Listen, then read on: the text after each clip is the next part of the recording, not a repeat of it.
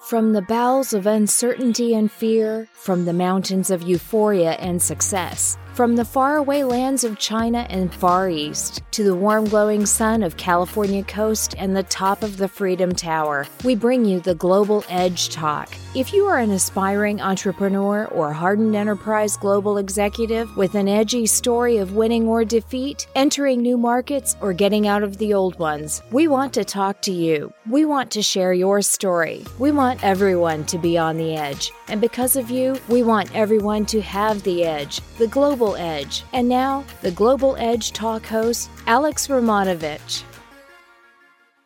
Hi, everyone. This is Alex Romanovich, and welcome to Global Edge Talk. We're on COVID Convo with Dr. Wendy Tung. Hello, Wendy. Hi. Uh, Dr. Wendy, today's topic is going to be about not just elderly and not just seniors who are immunocompromised and very weak to handle this virus. But troubling news is that young and middle aged people uh, who are presenting with COVID 19 are dying of strokes, are dying of heart attacks, and other issues with other organs. What is going on? Tell us. You know, this is really you know new news for us um, so what happened in this past week is that there were three large medical centers um, on the east coast the, the epicenters of the covid pandemic here in the United States. And what's really surprising is that there are a number of young and middle aged adults who did not have any chronic medical conditions, uh, were actually stating that they, they were um, observing uh, social quarantine and they presented with strokes. Um, these are people in their 30s, 40s, and 50s, and you usually think of strokes as being present in people in their 70s who have high risk conditions like uh, diabetes, high cholesterol, uh, kidney disease, smoking, um, and this is really um, unheard of. Um, and it's like you said, it's not just the strokes, but this week in the news, um, it's just been so astounding strokes in young and middle aged people uh, who are healthy um, because of COVID um, that's really caught our attention and really highlighted that we really don't know much about this novel, and I'm saying novel coronavirus because it's so new. Yes, indeed, it is very troubling. Uh, another very interesting piece of news is that many physicians in New York City are saying now that New York City Fire Department and EMS are picking up four times as many people who died at home with strokes from the strokes, and some of them are younger people. The question is whether this is a clotting that's causing it or anything else, uh, what's going on with the uh, blood vessels and you know how how the virus is impacting or affecting other organs. Yeah so you know what what um, we know is that on autopsies um, that blood clots have been found um, in different organs different parts of the body. And so what's suspected is that somehow uh, the COVID 19 virus uh, somehow ends up triggering a cascade of events within the body systemically, meaning any organ or the whole system ends up forming blood clots. And what a stroke is, is basically a blood clot that disrupts the blood supply to an area of the brain, and that results in brain tissue dying. And then that area uh, that's controlled by that part of the brain, you know, presents as a symptom. What you just said about young people being found dead in their apartments in New York is also that, um, you know, something that comes to mind is that a lot of young people uh, don't think of strokes occurring you know in in their age group they've been you know very healthy they've been taking care of themselves they really don't it's not on their radar to think of blood clots or strokes being a cause for a symptom. You know a young person would think oh that's just me being tired or i'm stressed or whatever.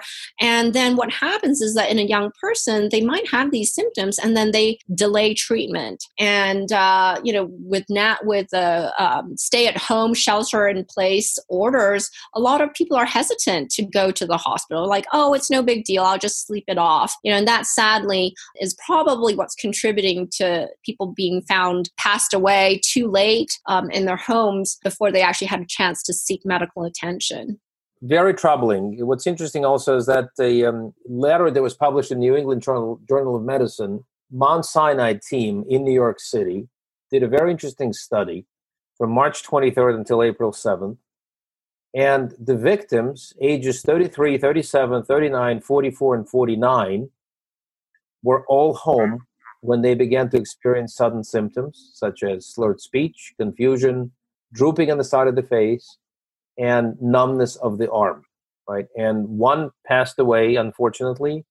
Two are still hospitalized. One was um, one is now in rehab, and one was released home. And only one of the five, a 33 year old woman, is able to speak. So this is very troubling in the sense um, that we do not know. The article doesn't mention whether they had a pre-existing condition or what have you. But you know, as a physician, as somebody who can uh, weigh in on this particular topic, it's you can't really predict any of this, right? So, but what no. could you do? What could you do as a as a person? You know, we don't, now now that we understand, it's not just elderly that is being affected uh, and impacted, but what can you do as a person? Is now a good time to reassess your health? Is now a good time to really you know take a look at your habits your life habits and so forth? You know what can one do to either prevent or at least be prepared for something like this?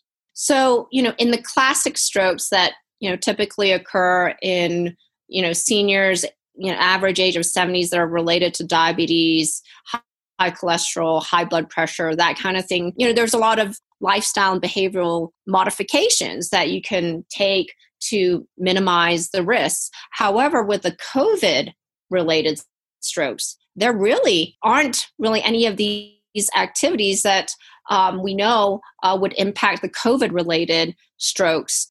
Um, what can be done though is that um, once those symptoms present, the ones that you listed off slurred speech, numbness, tingling, weakness, paralysis, you know, facial drooping, those symptoms which are classic for stroke, anybody, be it you know, a young person in their 20s, 30s, or 40s, or somebody in their 70s should seek medical attention immediately in the emergency room because what we do know about these strokes, whether they're caused by COVID or caused by diabetes or high blood pressure or heart disease, actually can be treated.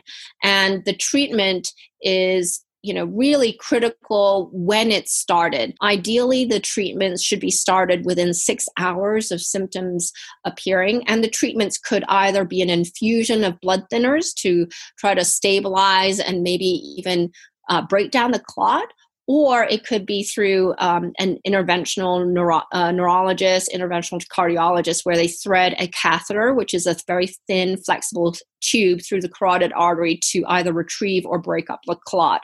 But those treatments are most effective as soon as symptoms appear and ideally within a six hour time frame and um, you know what I've read about um, in these um, five cases that you mentioned in New, uh, Mount Sinai is that um, those, these patients were reluctant to go to the hospital and delayed treatment.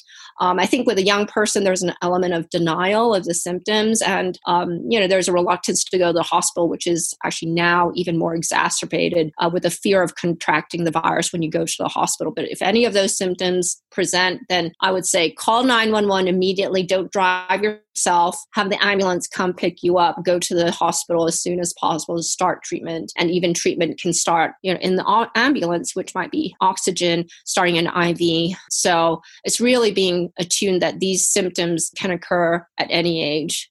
Very troubling, very disturbing. And, um, you know, it's not just the United States that we're seeing this, it's all over the world. And uh, clinicians around the world are seeing evidence that suggests that the virus may also be causing uh, heart inflammation, kidney disease, neurological malfunction, blood clots, liver issues, you know, and so forth.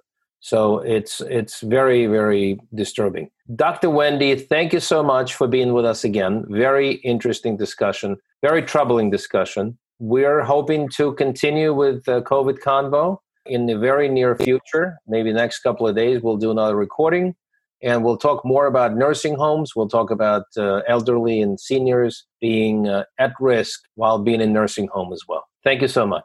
Thank you.